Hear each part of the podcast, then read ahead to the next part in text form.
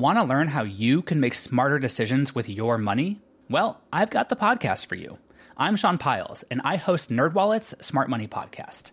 Our show features our team of nerds, personal finance experts in credit cards, banking, investing, and more. And they'll help you make the most of your money while cutting through the clutter and misinformation in today's world of personal finance. You'll get clarity on strategies to help you build your wealth, invest wisely, shop for financial products, and plan for major life events. Listen to NerdWallet's Smart Money Podcast wherever you get your podcasts. Hello, and welcome to This Day in History. Here's what happened on December 14th. After last month's announcement that the Gees' Barry Gibb is getting his own UK postage stamp, we look back to this day in 1977 when Saturday Night Fever opened at LA's Mann Chinese Theater. Saturday Night Fever featured six Bee Gees songs, among other disco hits, while telling the story of Tony Manero, the paint store clerk who lived for his weekends at the disco. The role of Tony, of course, was famously played by John Travolta.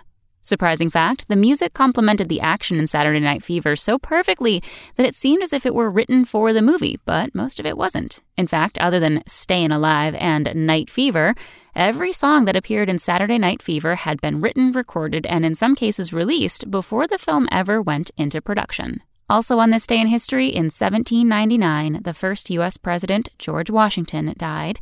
In 1909, the last of the 3.2 million bricks that pave the Indianapolis Motor Speedway was laid. And in 1911, Roald Amundsen became the first explorer ever to reach the South Pole. That's all for today in history. Tune in tomorrow to learn a little bit more about the world around you. And of course, have a great day. Spoken Layer. Want to learn how you can make smarter decisions with your money? Well, I've got the podcast for you. I'm Sean Pyles, and I host NerdWallet's Smart Money Podcast. Our show features our team of nerds, personal finance experts in credit cards, banking, investing, and more.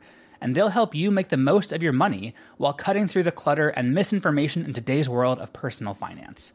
You'll get clarity on strategies to help you build your wealth, invest wisely, shop for financial products, and plan for major life events. Listen to NerdWallet's Smart Money Podcast wherever you get your podcasts.